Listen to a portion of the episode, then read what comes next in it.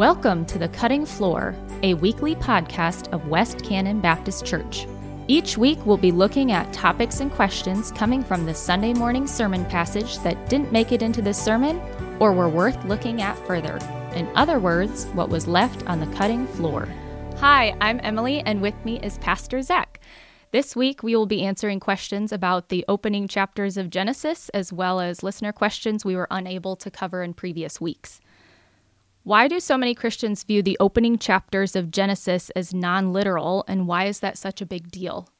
I think part of the reason that so many Christians today uh, read the opening chapters of Genesis as mythical or as non literal is partly because the events that transpire in the opening chapters of Genesis seem so fantastic. You've got the creation of the world out of nothing by the word of God. You've got this man and the woman living in this garden where these these two trees and there's talking serpents, and then later there's uh, destruction of the world in a flood, and yet this family is in this ark that's delivered, that's floating on top of the water. It just seems crazy and fantastical and mythical. Um, and then you have a lot of Christian commentators and authors who, when they write about the book of Genesis, they treat it as though it is a non literal description of events, as though it is kind of a Christian creation or origin myth. That the primeval history that is described in Genesis 1 through Genesis 11 is not to be taken at face value, but is just to give us some kind of spiritual sense of the fact that God is the creator and that sin entered into the world, but not giving us the literal descriptions of how these things happen. And partly, I think the reason why there is such a uh, emphasis on trying to mythologize the opening chapters of the book of Genesis is the serpent's line that we get all the way back in chapter 3. Has God really said? And then from there forward, undermining to Eve the content of what God said to her uh, and, and commanded to them about not participating in eating of the tree. That deception has continued in Satan's ongoing attempt to discredit God's word. And so, if we look at the content of what's there in the opening chapters of Genesis, there's some very significant bedrock, or as we might say in this foundation series, foundational principles of the Christian faith that inform our understanding of who God is, why, as creator, he has the right to rule over his creation and declare what is right and what is wrong, his prescription for humanity, what we were created for, for marriage, for sexuality, the origin of evil in the world, all those things are are f- introduced in the opening chapters of Genesis. So when I step back and consider why is there such a push to mythologize or to deliteralize the opening chapters of the book of Genesis, I think it's because so many Christians are becoming susceptible to the lies that Satan would have us to believe that undermine God's word and that consequently undermine some critical doctrines and critical principles of humanity and what we know to be true about the world that are laid in the opening chapters of Genesis.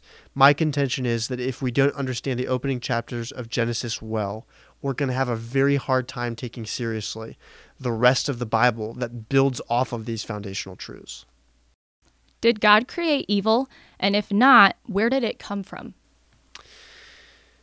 C.S. Lewis talks about uh, this a little bit in his book Mere Christianity, and I think he helpfully conceptualizes for us the idea of evil in the same way that we might think about the difference between light and darkness. And that darkness, properly speaking, is not a thing in and of itself, it's the absence of light.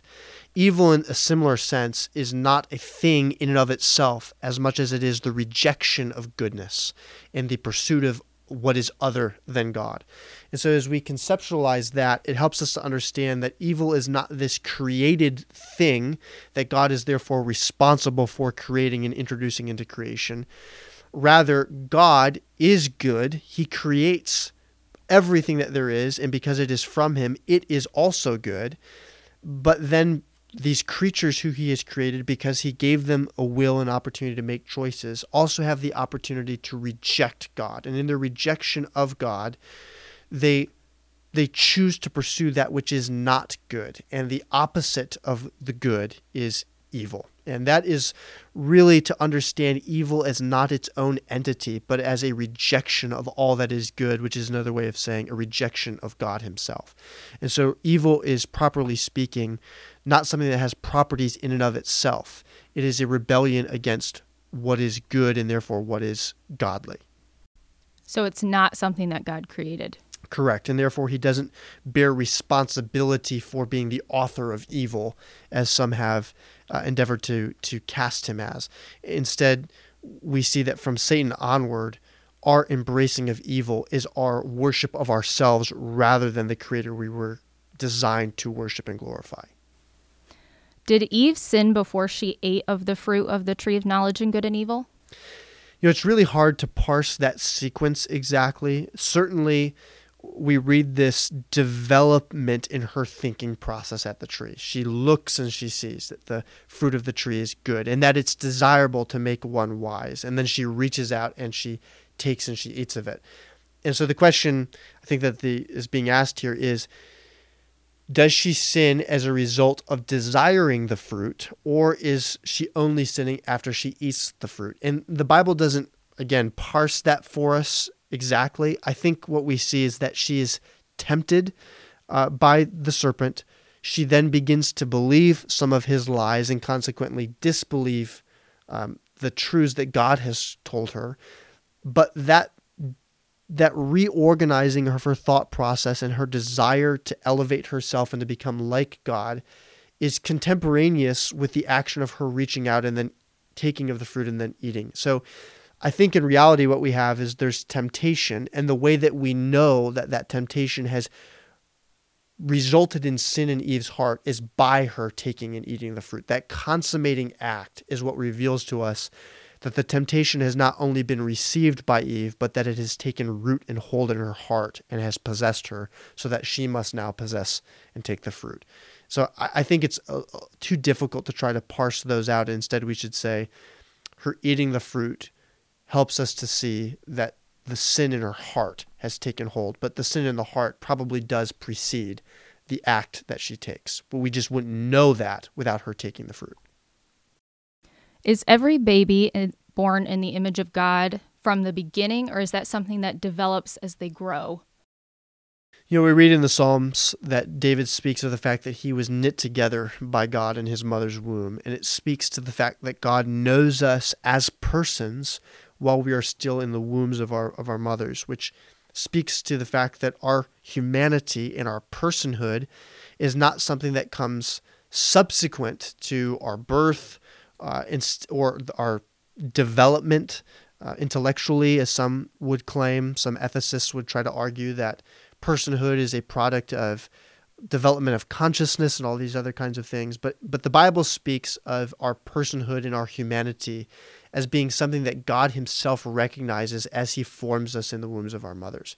Now, as we're beginning to transition to Advent, I think an interesting correlation to this is when Mary goes to visit Elizabeth, and we read that at the coming in of Mary, who of course has in her womb uh, Jesus, um, that John the Baptist in Elizabeth's womb leaps for joy. And so the person of John recognizes through somehow the Spirit's enabling in the child in Mary's womb his Savior, and so he leaps for gladness over this one uh, that is in is in Mary's womb. And I think that that speaks to the personhood of both John and Jesus while they are still in the womb of their mother. So I, I think the Bible is very clear that our personhood and our humanity is recognized by God from the moment of conception forward. In one of your previous sermons, it sounded like Cain had a choice in rejecting God, but it is also clear that God pursued Cain. So it might not be a black and white answer, but could you speak to the issue of our choice in salvation? Yeah. Oh, wow. That's obviously a really good question, but it's also a very significant question in terms of how we think about what it means to have choice, what it means to have moral agency, but also holding those things in tension with the sovereignty of God and electing and predestining those who He is redeeming uh, for salvation. And so, uh, recognizing how large this question is, and I could easily preach multiple sermons on this topic to try to address this very briefly. what we have in the Garden of Eden and with Cain, with excuse me, Adam and Eve before the tree, and then what we see later with their son Cain, is mankind presented with a choice, a choice of obedience that is going to result in their flourishing, or a choice of disobedience of God's command that is going to result in their hardship, in suffering, in sin, and ultimately in death. Adam and Eve fail that choice, of course, at the tree. Their son, Cain, is now born with a sin nature like we have that Adam and Eve did not originally have. So Adam and Eve, their choice in the garden is more neutral because they don't they're not warring against a sin desire in their own hearts already. Instead, they are created without that sin nature and they're in this garden everything's perfect around them they they have everywhere around them evidence of God's goodness and so their choice is um, is exercised with a degree of moral freedom that you and I have never experienced because we have a sin nature that inclines us already toward one side of the ledger, which is our sin. Cain has this sin nature. And yet God comes and he presents Cain with a choice when he is downcast and upset that his sacrifice has not been accepted and his brother's has. And God says to him, Do you do well to be angry? Don't you know that if you do well, your you and your sacrifice will be accepted? And so there's this choice that's there offered to Cain of you can still do the right, Cain, and, and you will still be accepted. If you don't do right, however, know that sin is crouching at your door and its desire is to have you. So there's this corresponding warning. And then we find immediately that Cain goes and he pursues his sin. So what kind of choice does Cain really have? We read in the book of Romans, chapter 1, an interesting description of those who suppress the truth and unrighteousness. In other words, the people who rebel against God's will, all of sinful humanity that is not in Christ. This is a description of the way that we all go apart from God intervening in our lives. And there's this repeated phrase that gets used in the latter part of chapter 1 of Romans, from verse 18 through verse 31, this phrase, and God gave them up. And the, what's happening there is that man has sinful desires. They're pursuing those sinful desires. They're rejecting and suppressing the truth and unrighteousness. And God gives them over to those desires. So I've already mentioned C.S. Lewis once in this podcast, so I'll do it again. C.S. Lewis said that one of the worst things that can happen to any person is when they stop saying to God, Thy will be done, that God looks at them and eventually says, Then thy will be done. And this is what God does in Romans 1. God gives humankind over to their sinful rebellion and to their sinful desires. And so while they are incapable of pursuing God apart from God by his grace, making them alive to the truth, revealing himself to them, calling them to himself, it is yet also at the same time true that they are responsible for their sinful actions because their sinful actions are in perfect correspondence with their own will to sin. We see another example of this uh, with the Pharaoh of Egypt when Moses comes and tells Pharaoh, Let God's people go. And we read 10 times in the account of the pre Exodus there in Egypt that Pharaoh's heart is hardened. Five of those 10 occurrences, Pharaoh is said to harden his own heart five of the other 10 occurrences, it says that God hardened Pharaoh's heart. So the question is, well, who's doing the hardening? And the answer is both. But the, the word there for hardening is really better translated strengthened. In other words, it's not as though the desire to rebel against God wasn't already present in Pharaoh's heart and God introduced that desire, and therefore God is the one who's responsible for Pharaoh's rebellion. No, instead, God strengthened the resolve of Pharaoh's heart that was already there, even as Pharaoh himself is strengthening that resolve to rebel against God. So, whenever we think of sinful humanity, God is not responsible for their choice to choose evil because that's what they desired to do anyway. You and I desire to pursue our sin on our own. We don't need God's help to do that. He gives us over to those desires when He does not, by His grace, redeem us. The question then is what happens in salvation? In salvation, God, through his Spirit, transforms our sinful desires so that we are able to desire the gospel, that we are able to desire to pursue Christ, that we are able to desire to glorify God rather than ourselves. And by giving us these new desires, we again are able to make a choice because we're able to pursue these new desires that God gives us.